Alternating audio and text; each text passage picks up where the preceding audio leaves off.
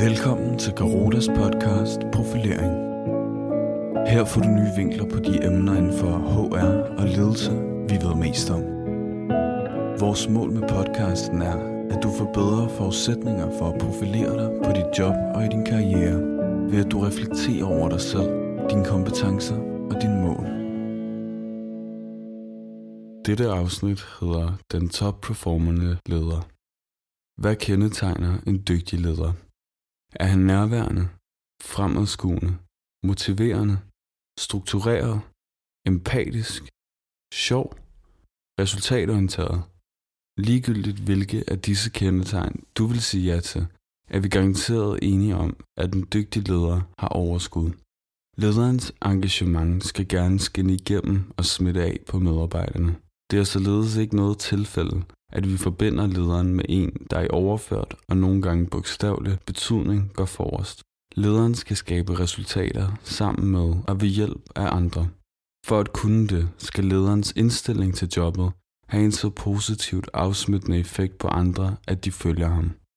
Det er langt fra den nemmeste opgave at have, og kravene eller forventningerne til nutidens ledere kan til tider virke næsten urealistiske især hvis lederne også skal have et fritids- og familieliv til at hænge sammen ved siden af. Når jeg arbejder med individuel lederudvikling, er et af de fokuspunkter, jeg har sammen med lederne derfor, at vi forholder os til, hvordan de naturligt bruger og henter deres energi.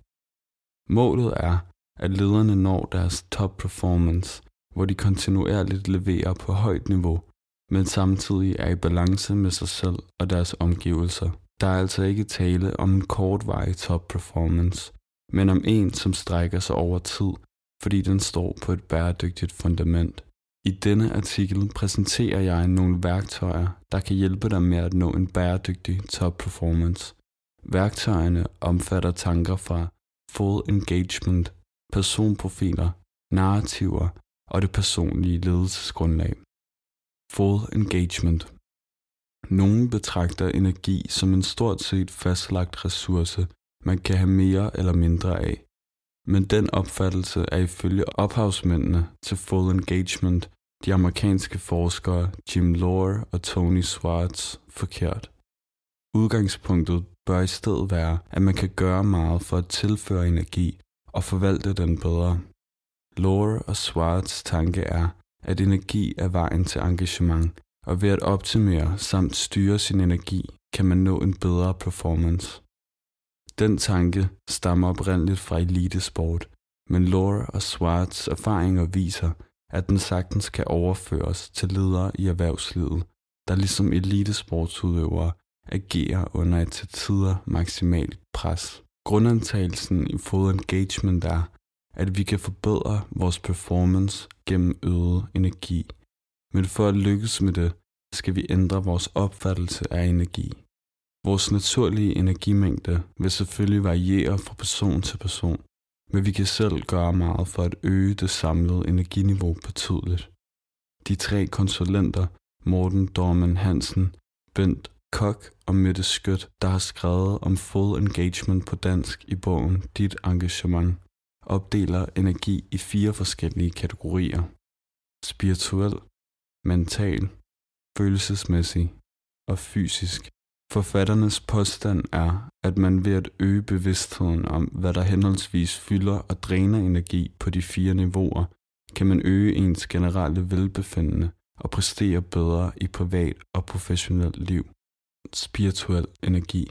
Den spirituelle energi handler om passionen og det personlige drive, der skal være til stede for, at man som leder kan oparbejde et dybfølt engagement og forblive vedholdende i sit arbejde. Uden denne passion risikerer lederen at miste blikket for den dybere mening, han kan finde i jobbet, og dermed gå glip af en væsentlig drivkraft. Spirituel energi bygger altså ikke på religiøs overbevisning, som navnet ellers godt kunne lægge op til, men drejer sig i stedet om at fastsætte retning, mål og mission i sit liv. En måde at gøre det på er ved at skrive et personligt ledelsesgrundlag, der kan fungere som rettesnor i løbet af karrieren. Hvad enten man er ny eller erfaren leder, kan det give en række fordele at udarbejde et personligt ledelsesgrundlag. Formålet med at skrive ledelsesgrundlaget er dels, at man bliver mere afklaret om, hvad der kendetegner ens måde at bedrive ledelse på, og at eksplicitere de værdier samt menneskesynet ens ledelsesstil hviler på. Dels er formålet, at medarbejderne får et indblik i, hvad de kan forvente af lederen, for på den måde at have et udgangspunkt, de kan tale ledelse ud fra. For lederen fører ledelsesgrundlaget altså til overvejelser om, hvordan han leder nu og vil gøre det på sigt. Det kan tilføre en tydeligere retning for lederskabet, så lederen i højere grad bliver bevidst om, at det er den vej, vi går, og netop de mål, vi stræber efter at nå. Denne eksplicite bevidstgørelse af, hvad man står for, og hvorfor man går på arbejde, kan tilføje stor og afsmittende energi fra lederen. Omvendt kan manglende energi måske skyldes, at lederens stilling eller opgaver ikke stemmer overens med hans indre værdikompas, hvilket et andet job i samme eller en anden organisation vil kunne råde bud på. Mental energi Omdrejningspunktet for den mentale energi er, at lederen kan tænke klart, kreativt, koncentreret og konstruktivt. Energien kommer til udtryk ved, at han beskæftiger sig med én opgave ad gangen, ved at han er fokuseret og ved at han udviser nærvær over for de medarbejdere og kollegaer, han omgås. Når jeg arbejder med lederudvikling, kigger lederen og jeg altid på, hvordan han placerer sig på en meget dybdegående personprofil, jeg bruger hos Garuda. Her kan en række personlighedstræk som abstrakt tænkning, social kontakt, opbakningsbehov, selvtillid og psykisk styrke indikere noget om omfanget af lederens mentale energi og hvad han kan gøre for at hente mere. På et generelt plan kan man tanke mental energi ved at meditere, motionere og tage pauser i løbet af dagen. Men også vores indre dialog har indflydelse på det mentale energiniveau. Negative tanker og bekymringer, der kører i ring, optager nemlig energien, mens en bevidst positiv tankegang tilfører energi. Et vigtigt element af vores indre dialog er de historier, vi fortæller om og til os selv. Historierne kan enten fastholde os i en rolle, eller hjælpe med at bryde ud af den. Ifølge Michael White, den nu afdøde australske psykoterapeut og grundlægger af narrativ terapi, har mange mennesker en kedelig tendens til at identificere sig med deres problemer. Det skal forstås på den måde, at vi forklarer begivenheder i livet ud fra vores problemer, hvilket skaber det, der inden for forskningen hedder selective perception. Med den selektive perception retter vi opmærksomheden mod oplevelser, som passer ind i vores historie, og væk fra oplevelser, der ikke gør. Er vores styrende livsfortælling negativ, eller sætter os i en offerrolle, vil vi statistisk set lægge mærke til flere negative end positive begivenheder i løbet af dagen, og på den måde forstærker vi historien i en evig ond cirkel. Det kunne fx være fortællingen om den travle leder, der egentlig gerne vil arbejde mindre, men som ikke ser et alternativ til sin travlhed. White anbefaler at undersøge, hvad lederen med sådan en historie fortæller om sig selv mellem linjerne. For eksempel, at der er brug for ham, at han er vigtig, at de nedprioriteringer, han foretager, er nødvendige, og at han mangler muligheden for at tage styringen i sit liv. Ifølge White er dette dog blot en udlægning af virkeligheden og det er den manglende forståelse for forskellen mellem virkelighed og vores udlægning af den, der fører til mange problematiske situationer.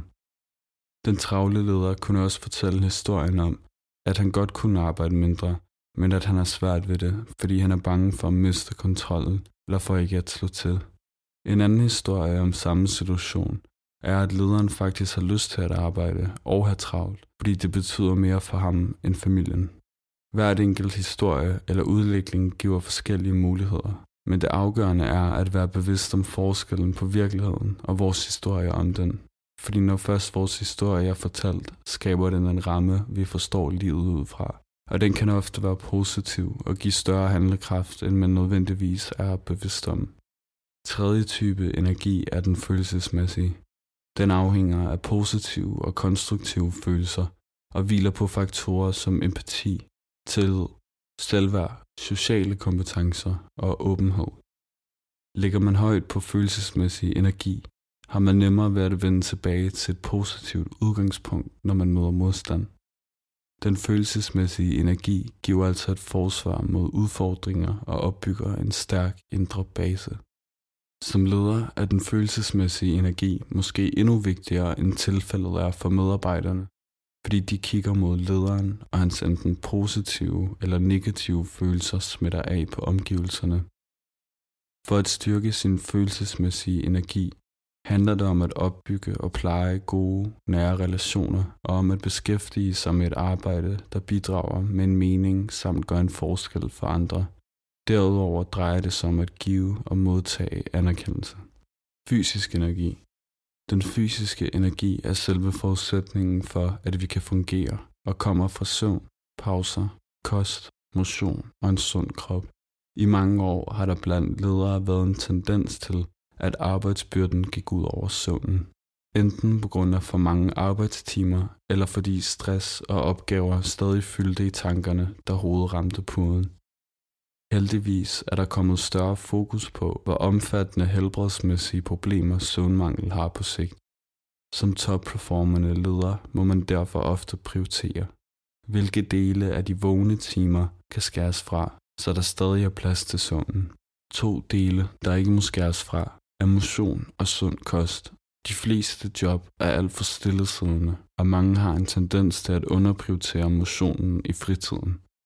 Men motion udløser endorfiner og giver energi, glæde og sundhed. Så motionen er et dumt sted at springe over.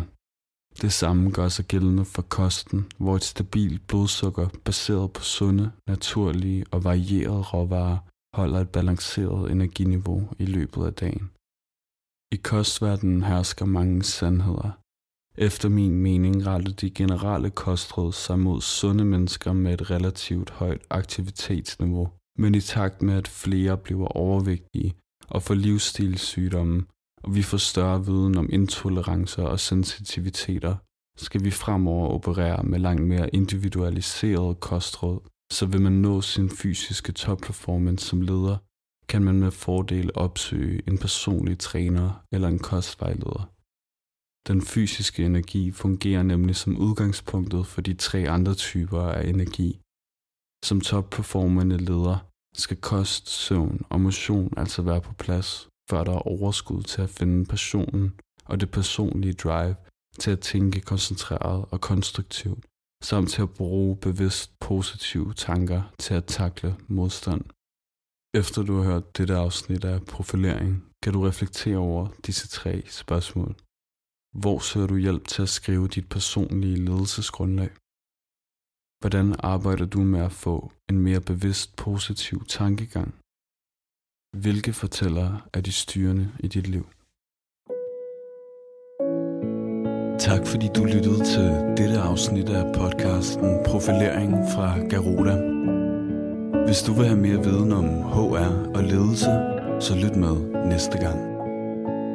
Eller besøg vores blog Profil på garoda.dk. Vi høres ved.